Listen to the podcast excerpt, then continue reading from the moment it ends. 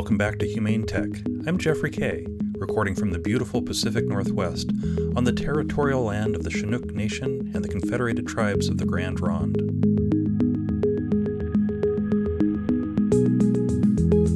I'm here to help you protect your personal privacy, security, and to get better use of technology. Once again, I had to delay recording this podcast due to a timely issue. It's about restoring my own phone and the troubles it's caused. So I followed my own instructions before updating my own iPhone for that big update. I ran the backup and made sure that it finished successfully. I plugged in my Apple iPhone into power and started the update. Once the update was done, my phone restarted itself as usual. It showed the Apple logo for a few minutes, and then a few more minutes. This is not entirely unusual, so I made myself lunch, waited, and returned to my phone. The Apple logo would not go away. When people ask me about this behavior, I usually ask two things Do you have a good recent backup? Which usually puts them a little on edge. And two, how long have you waited? I do recommend waiting a good half hour or so before moving on, and so that's what I did.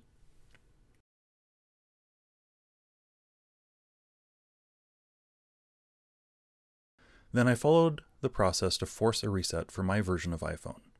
The screen went black, and the logo came back on. I waited another 15 minutes. Nothing changed. I reset the phone again and waited another 15 minutes. This was not good. Not good at all. But also not entirely new. I've been using these for a while. I plugged my phone back into my computer and started the process required for restoring from backup. It took almost two hours for this process, and I won't bore you with the painful process that I took. The good news is that I was finally able to get the restoration to work, but there was bad news as well. The first bad news was that my most recent backup didn't work. Also, not uncommon. I had to go back to a previous backup from several weeks before. That was not the worst thing, though. I didn't lose any important data. I didn't lose photos, because I synchronized those things in other ways. My big problem was this my two factor authentication, or 2FA apps, didn't restore fully. Well, one was okay. I use the Authy app and synchronize Authy with my desktop computer, and I do a separate backup, so all of my Authy 2FA came back just fine. I continue to be very happy with AuthyWorks, and it is um, very easy to restore. I recommended Authy in episode 5, and I still do. I also use Microsoft Authenticator. I use the Microsoft app because it works really well with Microsoft's own sites. I also use it because it's compatible with Google Authenticator and Authy and works similarly to both. It can also be fully backed up and restored, with a caveat. You can't just restore the app and get access to your accounts as you do with Authy. No, you need to have someone else with administrative access to your Microsoft services to provide you with a special code to complete the restore. Oh, okay. I will not try to get too deep in the weeds here, but please forgive me if I do. If your Microsoft Authenticator app is used with Microsoft systems like Office 365, Microsoft 365, Azure, etc., and you don't have a backup method for two factor authentication set up, you will have a problem. Backup methods include text messaging and emailing a code for login. Now, I've already mentioned that I don't like setting up texting or emailing codes for backup methods because an attacker can simply choose to bypass the Microsoft Authenticator app and use text or email. If they hacked in and got access to my text messaging or email, then my account becomes their account. A lot of websites and apps will provide a backup method such as an emergency two factor authentication code or the ability to use a second, different 2FA app. I much prefer this because it's more secure than the text and email issues. At the time that I set up Microsoft Authenticator for my Microsoft services, I don't believe that I had the ability to use a second app as a backup. So that was not set up, and I was fully locked out this time of my two very important Microsoft services, which I use for work and personal. To regain access, I contacted Microsoft support. Thankfully, after a day or two, support was able to get me going again with one of the two services. They simply reminded me that there was an additional administrator account on my service, and I laughed because I had forgotten that I had set up this additional account with full administration rights just in case this issue came up. Yay! I was all backed up and ready to go. I went into my password manager and I logged into the account. The second factor for that account was not lost on my iPhone, so I was able to get in immediately. Now, let me call this out as the proper way to back up your two factor authentication methods. Make sure that you have a second way to log into anything exceptionally important to you. Now, the second Microsoft service is still a problem for me. I can still log in and use it, but I cannot make administrative changes. You see, I did not set up a backup method for that service. The method I used was not well thought out. I just got off the phone with Microsoft on this issue about an hour ago. They are working with me, and while it will be a few more days, they are helping to get me back in and are pretty sure that it's going to work just fine. Hmm. I hope that it's fairly clear what we need to do after we've locked down our accounts successfully. We need to think through the restore process and ensure that we have access to everything that we need. Being able to restore is at least as important, if not more important, than actually backing up.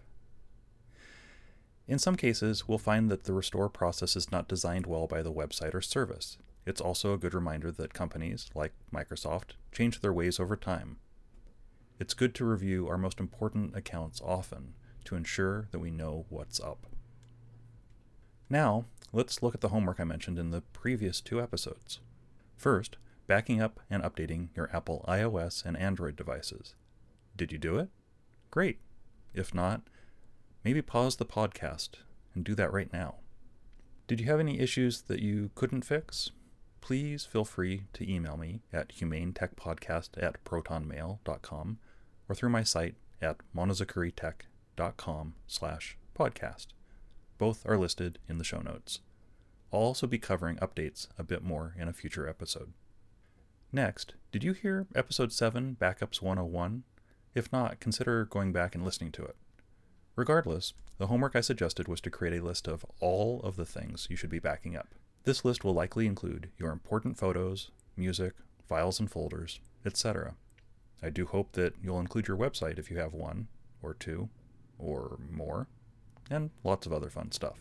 For simplicity, I do prefer to back up each of my devices fully and completely. However, I do have some additional backups of my critical stuff. For these things, I have additional copies on additional devices. I can't afford to lose certain things, so more copies. That's usually a better thing. I'm going a bit long here, but this is stuff that can drive you mad. At least it can for me.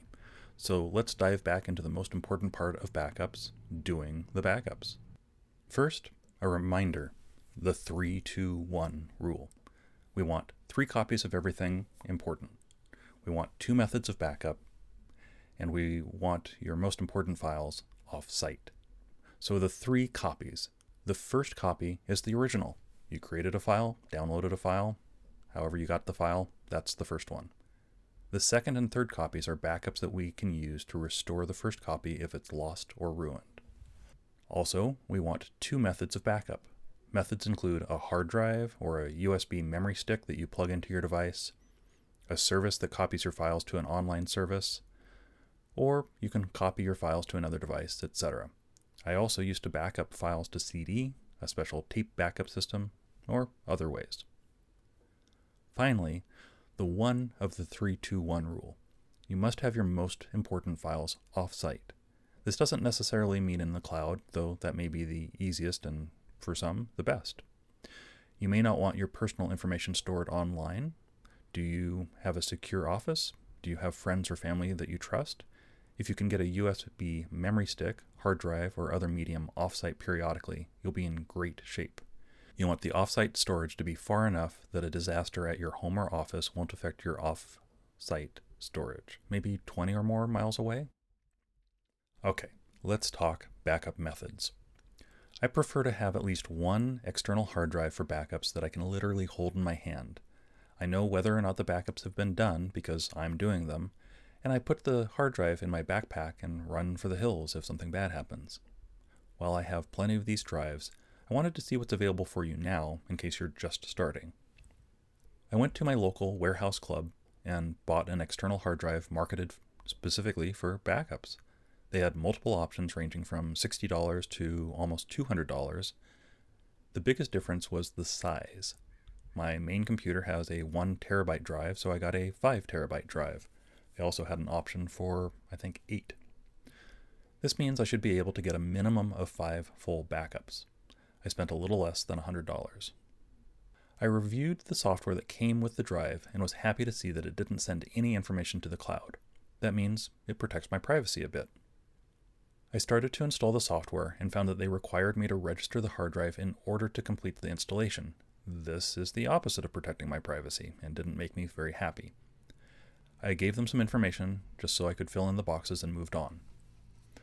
I'll just say that this information I provided didn't include my real personal details and didn't violate any terms of service or other agreements, so I don't feel so badly about, you know, not giving them my real information. I found the software reasonably easy to use. It automatically backed up everything from my laptop except for the operating system. While a backup of absolutely everything is often preferable, it's the data that's the most important, and that's probably the case for you. After the backup was done, I did a few test restores.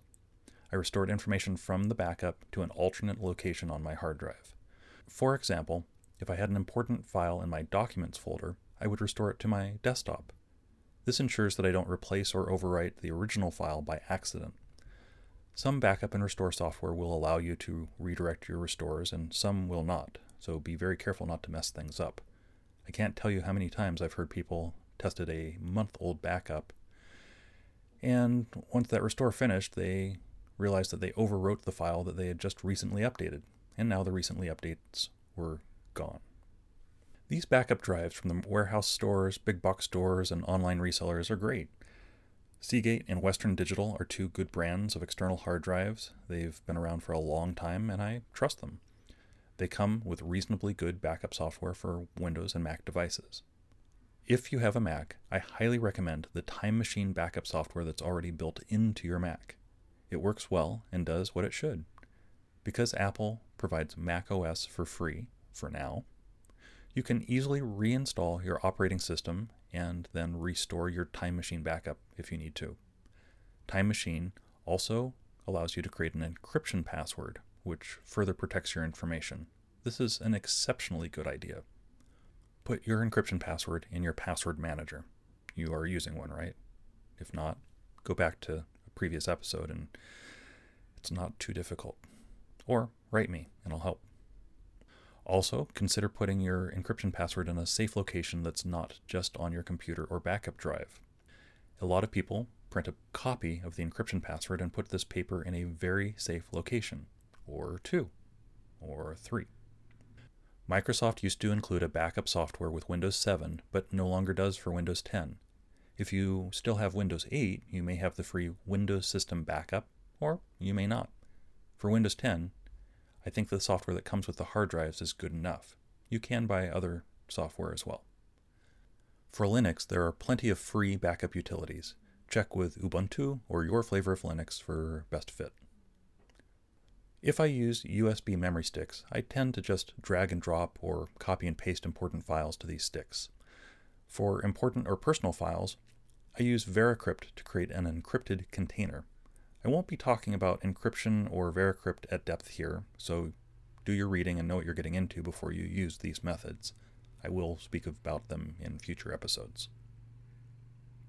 Keep in mind that if you back up your phone, tablet, or other devices to your computer, and then you back up your computer, that you now have a second backup of your phone, tablet, and other devices. It's almost magical. So log into your router, printer, and other devices, get a backup, and save them to your computer. That covers the basics of local external hard drive backup. But how often should you do these? The answer depends on how much or how often your important information changes. If you create new important files daily, then backup daily. If you make big changes hourly, then maybe hourly. If you can easily recreate these hourly changes, then relax and back up less often. It really depends on how important and how often you change things. On my Mac, which is my primary computer, I have two external hard drives I use regularly. I have a Time Machine backup drive that updates itself every hour. I have another drive that I use weekly. I unplug this second drive in between backups so it won't be affected by an electrical issue or me spilling coffee on my desk. It also provides the second of three backups for my main computer. Let's wrap this up for now. This is a longer episode than usual, and we'll cover more soon. In the next episode, I will finally get to file sharing services like OneDrive, Google Drive, Dropbox, and others. We'll go into secure cloud storage, and I will also finally be firmly back to my weekly podcast schedule. For next week, please go get yourself a backup drive and make your first backup. I've included some links to some good drives you can buy through Amazon. These are affiliate links, and I will make a few pennies if you buy something. I will not, however, know that it was you, and I won't get any information about you from Amazon. Affiliate links, as well as my other paid services, pay for this podcast so that there are no direct sponsors and thus no editorial control other than from me. Please sign up for my monthly newsletter or simply send me an email if you'd like some more information. Also, if you have questions you'd like answered in a future show, please send them in. If I get enough questions, I'll devote a show just to listener questions. For more information, please go to monozakuritech.com slash podcast or check out the links in our show notes. Monozakuri is an anti-racist company. All of our communications, business practices, and personal behaviors actively reflect our commitment to creating a more just, equitable, and humane world for all. Have a great week.